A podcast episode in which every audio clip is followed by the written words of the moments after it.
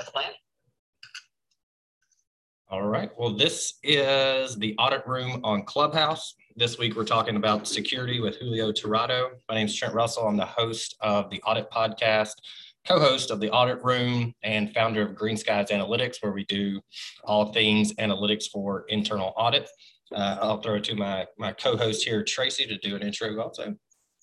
Yeah, my name is Tracy Marquardt. I'm known as Europe's leading audit communication consultant, and I work with global internal audit teams to help them work on their communication, leadership, and productivity so that they get better results than ever before. And I'm also co host of the Audit Room and happy to be here with our guest.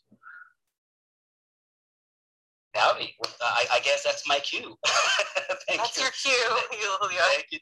Thank you, Tracy. Thank you, Trent. Uh, good morning, good afternoon. Uh, appreciate the invitation. My name is Julio Tirado. I'm the Director of Internal Audit at Superior Bank. We are a community bank headquartered in Tulsa, Oklahoma. And uh, I, I, have been in internal audit mostly since 2007. I had the, the chance to uh, spend uh, a couple years as a, as a contractor, still doing internal audit. I did a year as a security officer, a year as, as a risk manager. And uh, now back to audit. Been doing audit for a little, a little while longer now, back since 2016, I believe. Uh, I've been involved in the community one way or the other. In the very beginning, I got did a lot of volunteering with our local IIA chapter. Back then, it was Oklahoma City, uh, and eventually got back and got involved in some other things. Been recently helping with what we call the Cybersecurity Roundtable that I recently got to hand over to some, some of the folks. I'm really excited to push that forward. But I appreciate the invitation. Happy to hear be here to talk about the security, auditing, anything you'd like to cover. Yeah, and Julio, you're a bit of a, a renaissance man uh, in internal audit, given your your security background and what you're doing there. And then I know you and I have talked about machine learning and what you're doing there and data analytics and, and other IT, uh, especially related topics. But for the sake of, of kicking this off, I know you've also hosted a webinar recently um, with Pedro Serrano on security yes. news with you know that, that's been going on. And so I was I was hoping you could just kind of catch us all up also, just kind of what's what's going on in security lately. Yeah, well, there's a there's a thing or two happening, a thing or two things happening for sure. so security has been a busy area. Uh, I say area in that you know attacks have, have been occurring since forever, and for a long time, you guys may remember there was just a lot of discussion about data breaches. There, were tons of data breaches happening, big companies, small companies, no exception. But lately, as you guys know, ransomware has been has been all the craze, has been the hot topic. But what I thought I'd do is, is pivot back to data breaches because I think it's important to remind all of us that it, it isn't just about the ransomware attacks. You know, organizations, uh, private or public, we have to think about the variety of attacks that we can be victim to and, and plan for them, prepare for them, respond to them accordingly. So you guys in the news, you will see that McDonald's, McDonald's uh, disclosed a data breach, uh, some small number of files and, and, and data, uh, I believe from their from their data stores in Korea Taiwan. Supposedly, they, they, they, reportedly they identified and contained the incident very quickly, which which is what you would expect of a large company like McDonald's with as many resources as they have. Uh, but at that that, that particular article, that incident is important to, to bring up because it it doesn't matter how large you are, how many resources you have. Obviously, the United States government was hacked. So this is a challenge for all organizations of all sizes. You guys might have heard also of Electronic Arts. Uh, I uh, um, I grew up playing EA Sports video games. I grew up playing basketball video games every single day when I probably should have been coding, but whatever. so when I hear EA, I, I, I have an emotional connection to that. Well, EA disclosed recently a, a, data breach where hackers stole source code, now gaming source code, and reportedly are selling it on, on hacking forums. And I believe in the article, EA said that the hackers only took a, a, a part of the code base as opposed to the, the, whole thing. But that's obviously still not, not desirable. There, there are consequences legally and, and operationally and so on that come from that. Um, so that's that's that's a challenge for sure. You know, data breach a data breach has many, many more consequences beyond just customer data being, being exfiltrated, which in and of itself is a bad thing, right? And then the, the third data breach example I'll point out is Volkswagen. Uh, very, very recently disclosed a data breach where over 3 million customers uh, were uh, data data for 3 million customers were compromised. And I believe this was a collection of sales and marketing data. Uh, it's, it's about, it's rather old, um, but it, the bottom line is they, they had the information exposed in the cloud unsecured for at least 10 months. So whether you have an incident where, say, an attacker reuses or, or finds reused passwords and, and finds, for example, a remote a remote account or VPN account, and, and then makes a lot uses that as the, the, the attack vector to gain access to a company, or whether an attacker finds openly accessible, unsecured stuff in the cloud. There are different reasons why data breaches can happen, but ransomware, as popular as it is, we have to care about the data breaches too. And I've got a lot of follow up questions just even based on that, but I'll kick it to Tracy first. I'm I'm I didn't know about Volkswagen. When did that happen? Because um, I drive one. so so it's it's sales and marketing data that apparently was created anywhere between 2014 and 2019. Uh, but I, I, don't unless you're driving an autonomous car, I wouldn't overly stress too much about this. But but it, your, your concern though is still legitimate. I mean, the truth is, I, I pointed out three examples. There's so many organizations that are victims of these incidents. And the way that I, I think about it is, is it's really like I mean, people need to accept that there's no 100% secure environment. We cannot be free from breaches or incidents or ransomware attacks. It's really, it's kind of like, you know, we, we all do a variety of things as, as organisms, as humans just to, to deal with, say, a bacterial infection. You know, we, we shower, we, we, have, we have a sanitation systems. We, if we get sick, we take uh, antibiotics. There's so many things that we do to stay healthy, but we will get sick, right? But if we are promoting a healthy living, eating, exercise, and then we, we get the antibiotics whenever we're sick, we, we, don't have to worry about a significant major impact to our lives. We get sick for a day, we recover, we, we move on. And that's really how companies deal or should deal with cybersecurity. We know what's going to happen. Assume that you will be attacked.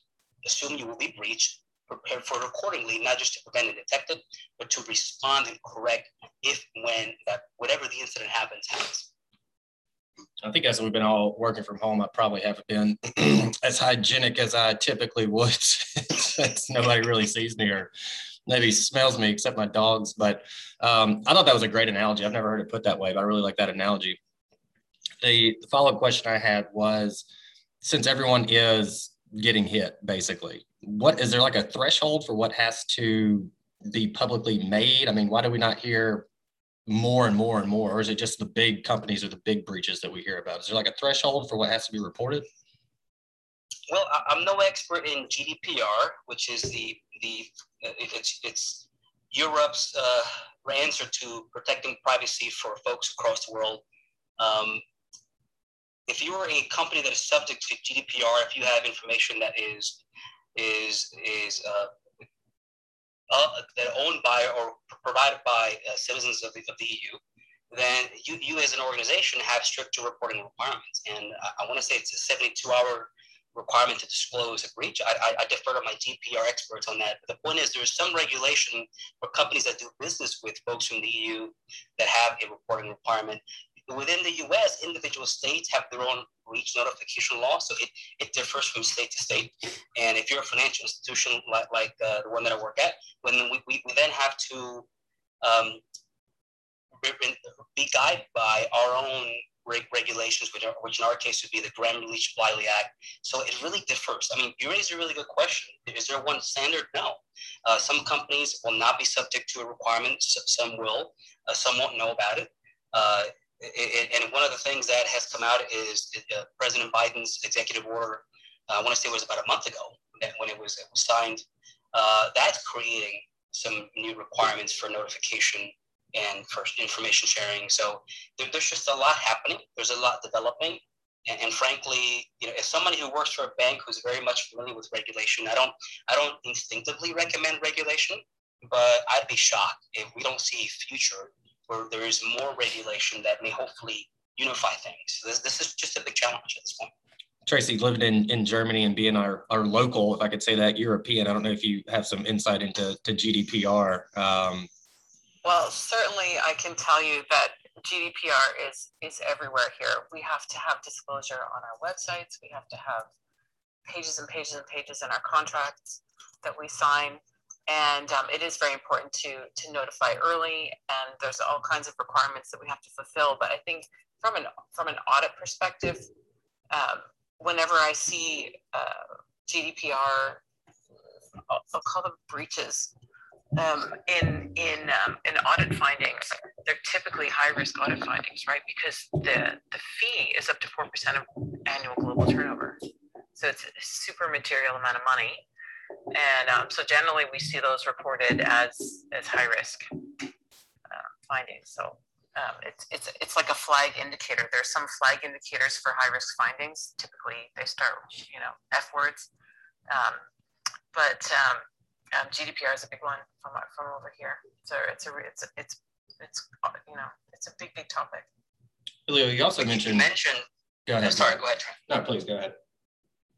I, I was going to add to what Tracy said that the financial consequences, she mentioned 4%, uh, I believe it, I, I could be wrong, but sales or revenue, but that, that's, that's a lot of financial incentive.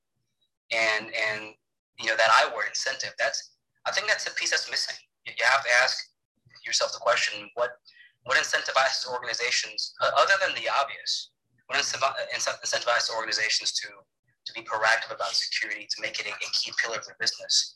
Uh, well, it, it, may it may take something like GDPR that has a, an explicit financial consequence. Um, I, I heard a, a gentleman uh, the other day. His name is John Strand. He's, he's, a, he's a reputable security expert in the, in the industry. And one of the things he mentioned is that he, he actually favored the idea of having something that is GDPR-like in that it's a little more objective-based, that, that, that is a little more vague. So rather than say, for example, you know, companies should have minimum, minimum of eight characters in length and complexity, which is, by the way, really, really weak. Uh, instead, perhaps we ask organizations or we require organizations to have achieved some level of strength and complexity for passwords that is commercially reasonable given the current threats and the current landscape and so on. So maybe that's what it'll take, something GDPR like that's less prescriptive and more objective based to get us to a better state. Uh, that's again just sort of hypothetical. I do have a, a, a, question, but as an aside, are you familiar with, we're talking about passwords. And so whenever I get the chance, I try to spread the, the good word of this uh, tool, LastPass. Are you familiar with those? Yes, I am. So I, even when I do, yeah, even when I do analytics trainings and I'll do like a, um, here are the, the analytics tools you can use, here are the free ones, or the ones that you have to pay for and so on. I'll throw LastPass out there, even though it's completely unrelated to analytics, but it's so helpful um, but what it is, it's it's an app, and I've, I've got it on my phone and in my browser, and it will create. I don't know. I think up to like 35 character passwords with all the characters and numbers and letters and, and everything else that you would need in there. And then it stores it for you. And all you have to remember is one master password. Uh, and so usually right. people will make it like a sentence or something like that. So it's so it's pretty complex, and that's all you have to remember. Um, and it also fills in when you go to put your password in on any given website or most websites, it lets you kind of basically right click and say, fill it in with my LastPass username and password. So it has saved me just a, a ton of headache and stress from, oh, what's that password? Let me go, uh, yep, forgot it. Send me the email, redo it again. I know I'm going to forget it next time I have to do this. So anyway, that's uh, anytime I get a chance, I always promote LastPass a little, and it's free. I think you can get one for like three bucks a month, but the free one's really good too. I've got it. I have to add that regarding the. I'm sorry. Go ahead. No, sorry, Julio. I was just gonna say I have LastPass and I use it all the time. I no longer have a list of 74 individual passwords. Go ahead, Julio. Oh, only 74. well, so LastPass or one password or, or a KeePass, uh, I believe, uh, those, those are great resources. And I, I, would love for everybody to have one or the other. And, and one of the things that you reminded me of, Trent, is we've all heard of the Colonial Pipeline hack. That's what got everybody excited about ransomware recently. And with Colonial Pipeline, it's been recently reported. I, I believe this came out in, in the CEO's testimony before Congress but what recently became reported is was how the attack got started, the, the attack vector. And, and, typically what you have with these kind of attacks is that they start with a phishing attack. They'll send an email to an unsuspecting victim, they'll click a link, and they may install software or they a malware, or maybe they'll collect credentials, passwords and IDs, and, and, and the attacker will, will pivot from there. Uh, well, in the case of Colonial Pipeline, the attackers reportedly found uh, uh, old, old passwords from, from Colonial Pipeline. Well, all passwords that were associated with user ID associated with the Colonial Pipeline VPN account. And, and this, this happens whenever, uh, if you as an employee use your, your employer's uh, email account and register that with many, many services that have nothing to do with your employer, well, if any of those services get compromised and the passwords and IDs get, get exposed, exfiltrated, well, that stuff may be, may be sold or shared within hacker forums and in the dark web. And, and if, if folks with intent find those things, they can, they can try those credentials and, and hope for the best. And in this case with Colonial Pipeline, apparently that user of that VPN account, that remote account, remote access account, uh, reused the password that was previously compromised from some unrelated attack. And that was the way the attackers got in. And what made that easier is that uh, reportedly Colonial Pipeline did not implement multi-factor authentication, which is adding another step of authentication. Authentication step number one is you put in a strong password to your point, Trent and Tracy, use a, a password manager so you have the, the convenience of having you know 15 to 20 long complex characters. Um, so step one, strong ID and password. And step two, a temporary uh, PIN or code or a password that folks would get either from a text message or a security app, preferably. And that, that only lasts for like a minute. And, and that makes it significantly harder for an attacker to compromise an account because of a password reuse. Password reuse is one of the top ways folks uh, compromise accounts one way or the other. So if you, um, um, kudos to you for recommending LastPass. Any password manager folks can adopt, it'll make your life significantly easier. And, and to be really honest, guys, it's not about preventing an attack, whether it's home or work. It's about not being low hanging fruit.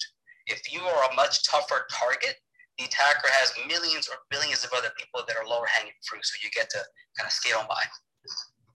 Yeah, and it's unfortunate. I know even some so mine's in the browser, LastPass is in my browser, and and depending on your company and network settings, firewalls, all that kind of stuff, you might not be able to use it. But what I'd recommend is reach out to someone in IT. You probably have a contract with those, like with LastPass or something like that. So you might actually have it for free, and you might have to go through IT to get it. But um, you've mentioned Julio ransomware a couple times. So two two questions. One, for those that don't know, what is ransomware? And then two, uh, I, recently I heard you talk about ransomware as a service. So I kind of wanted you to give us some details about what that means also. Yeah, I'd be happy to. Well, ransomware is a type of attack whereby the attacker will uh, install uh, malicious uh, software on a corporate network, for example, and the software will encrypt the data, make systems inaccessible, and, and it's very destructive uh, because the, the, the attacker will require that the victim will pay a ransom as a condition of getting a decryption key to decrypt all the data and continue to operate in businesses. The problem is well, there's a, there's a lot of problems. Number one, even if you pay the ransom, there's no guarantee that you will get a decryption key or anything that works. Number two, if you pay the ransom and that ransom payment is made to, to an entity that's, that's sanctioned by the U.S. Treasury or the United States government, then you may have some potential fines and penalties and other things that you may have to deal with. And, and, and I, I think that was number three. Number four, uh, the more that collectively as a society we pay ransoms, the more incentive we provide for attackers to to to repeat these uh, type of attacks. So this is this is a major major challenge. Um, I'll point to recently a company called JBS. A, a, I, I want to say they're the largest meat supplier in the world, and they were victim to a ransomware attack about a month ago. And they, uh, I know for a little while there was concern in, on Wall Street that they were going to raise prices uh, for, for meat, that the industry was going to raise meat prices significantly. And thankfully, that, that didn't fully happen because JBS quickly responded to mitigate the impact. But they also ended up, this got disclosed, they paid an 11, $11 million ransom payment. That is just a ridiculous amount of money. Uh, I mean, I just, when I heard that number, I thought to myself, how far can 11 million with security staff, with better tools, with better monitoring? I mean, oh my God. Anyway, hindsight 2020. But to your question about ransomware as a service, this this is this is what I think is making ransomware attacks grow in, in demand or, in, in, occurrence. So it's a, a RaaS, ransomware as a service. This is kind of an extension of cloud terminology. We've all heard SaaS, software as a service, PaaS, IaaS, and so on. So ransomware as a service or RaaS is, is, is really a business model where uh, folks that create ransomware, uh, uh, malware that, that will encrypt systems and data, these uh, this, this is a business model where ransomware is created and then and then leased or offered to bad actors in, in a way that any kind of software provider would. Um, the, the, the issue with RaaS is ransomware as a service is that it it makes it much, it lowers the bar. It makes it much easier for people with bad intentions to leverage the technology and, and cause attacks. You know, you do not have to be a tenured, you know, a penetration tester, technical expert in order to launch these attacks using these kits. So you ransomware service means you go to the to the bad actor providing you a kit. The kit allows you to deploy these attacks. So it lowers the technical bar. And at the same time, as you guys know, people pay ransoms, and this this is a this is a very very lucrative business. Uh, and what, what probably got your attention, Trent, is a, I, I think Pedro mentioned that a lot of these these, these developers, uh, they they operate like businesses. I mean, this is gonna shock you guys, I, I, think. But if you are a malicious actor and you want one of these ransomware as a service kits to deploy these attacks, you pay a subscription fee, or maybe you pay a flat fee. But the point is, you pay a fee. Um, it, it, could be as little as like 50 bucks a month uh, for the kind of subscription service. And, and, depending on what you buy, you can you can get a one-time license of this kit with no profit sharing, you can actually have a profit sharing agreement where the developers may get like 30% of the cut and you get 80% of the cut of the ransom. So it operates as a business, it's incentivized as a business. And, and frankly, when you think about how behind the world is uh, in terms of securing enterprises and how currently the world is being impacted financially because of COVID and how easy it is to deploy these attacks, you, it's reasonable to assume these things are only going to get worse. So a subscription model. So on someone's credit card statement, we're going to see Netflix, Hulu, Amazon Prime, and then ransomware. Go ahead, Tracy. Well, well, well they, they, you know, they transact back and forth via Bitcoin or maybe maybe Ethereum, maybe Monero. But uh, yeah, this, this, is a legitimate problem, and and uh, it's going to take a lot of effort and a lot of uh, a new way to think about how important security needs to be for every single organization. Yeah, I, I think it sounds insane that this is where we've come to. This is where we've arrived. This is what's happening. And um, the, the fact that we have to protect our businesses like this is uh, is not something that we could have imagined 20 years ago. Yeah, it is absolutely nuts. Um, hey, we're running up against the clock. Julio, I did want to ask you because it's something that I've found really interesting about you. I know you take a lot of trainings, um, online trainings, courses, things like that. And, you know, we've talked about machine learning, R, Python, uh, things of that nature. And so one thing, and I know you pay these out of your own pocket because you believe in in learning and growing. So two questions. One, uh, real quick, is there any new training that you that you've come across that you would recommend to the audience? And then the second, because usually when we talk, it's about tech, uh, machine learning, things like that. Are there any like soft skills or communication based trainings that you've taken that you would recommend? Great question. The first one is regardless of what you do, auditor, business person, director, anybody, uh, there's, a, there's a class on Coursera.org. It's called AI for Everyone. It's offered by a very reputable a company called DeepLearning.ai, and it's a class for everybody. It, it, like the name implies, it isn't for engineers. It, you'll, you'll, you take the class and you'll understand the differences between the different different kinds of AI, computer vision, uh, machine learning, natural language processing.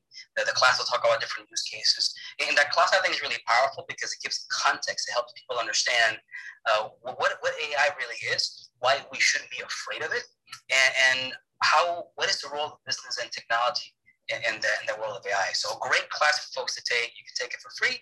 You can pay for it. It's pretty cheap, and you can get it done within a month. So I, I recommend that one for sure. Um, to your second question, I would say, you know, I I've kind of sporadically uh, over the years done videos uh, about uh, improving my speaking skills. I mean, I, listen to any recordings I've done. I I, I criticize more than you live in know, Trent. so the only thing that I can honestly say is there's there's a lot of resources out there for, for experts that are public speakers. So following public speaking experts, I think can be really helpful. If you're really shy, about public speaking. I think Toastmasters never attended one, but I have relatives that have, and I've heard great things. So look up Toastmasters in your local area. And, and another thing that helped me a ton in the very beginning of my career, I mentioned you guys in the beginning of the session that I volunteer with a local IIA chapter. And if you're if you want to improve your communication skills, eh, or at least give you the the set of circumstances to test out your the things you've learned online or with books. Uh, volunteer with your local chapter, whether it is it's audit or whether you are a mortgage professional, you do the Mortgage Bankers Association, whatever. There are lots of groups all across the every industry, uh, but putting yourself out there, uh, I think, can, can make a big difference. And even if it causes you a little anxiety, you'll be better off for it. So I strongly recommend it. Appreciate that. Really, I always learn something every time we talk. Thank you very much for coming on. I'm Trent Russell. Tracy, I'll throw it to you. Uh, any any final words, and then you can kind of close yeah. this out. Thanks. Yeah, final words. Um, I am a Toastmaster. So I've been a Toastmaster, I don't know, I think it's seven years now. It is a super, super training ground. It's probably the least expensive training you'll ever get. And it's also an opportunity to polish your leadership skills like it is for work for volunteering for your local IIA chapter. So I highly recommend it as well. And if anyone um, listening wants uh, some information about Toastmasters, feel free to reach out because I definitely do support the organization and the work that we do together. It's a fabulous thing. And I think your communication skills are wonderful, Julio. I can definitely see that you're an experienced speaker. Um, have my ears open for those kinds of things, being a communication consultant. So um, just want to say thank you for, so much for joining us. And I am Tracy Marquardt, Europe's leading audit communication consultant. And I've got a webinar coming up end of July. So keep an eye on my LinkedIn profile. It'll be announced there. And thank you, Trent, as always, for being our moderator today. Absolutely. Let me close that with this is the audit room on Clubhouse. We're here every Tuesday at 11 a.m. Central Standard Time. That's 11 a.m. Chicago time. Thanks, everyone that was uh, in the audience, and we will hear you, I guess, next week. Thanks, everybody. Thank you.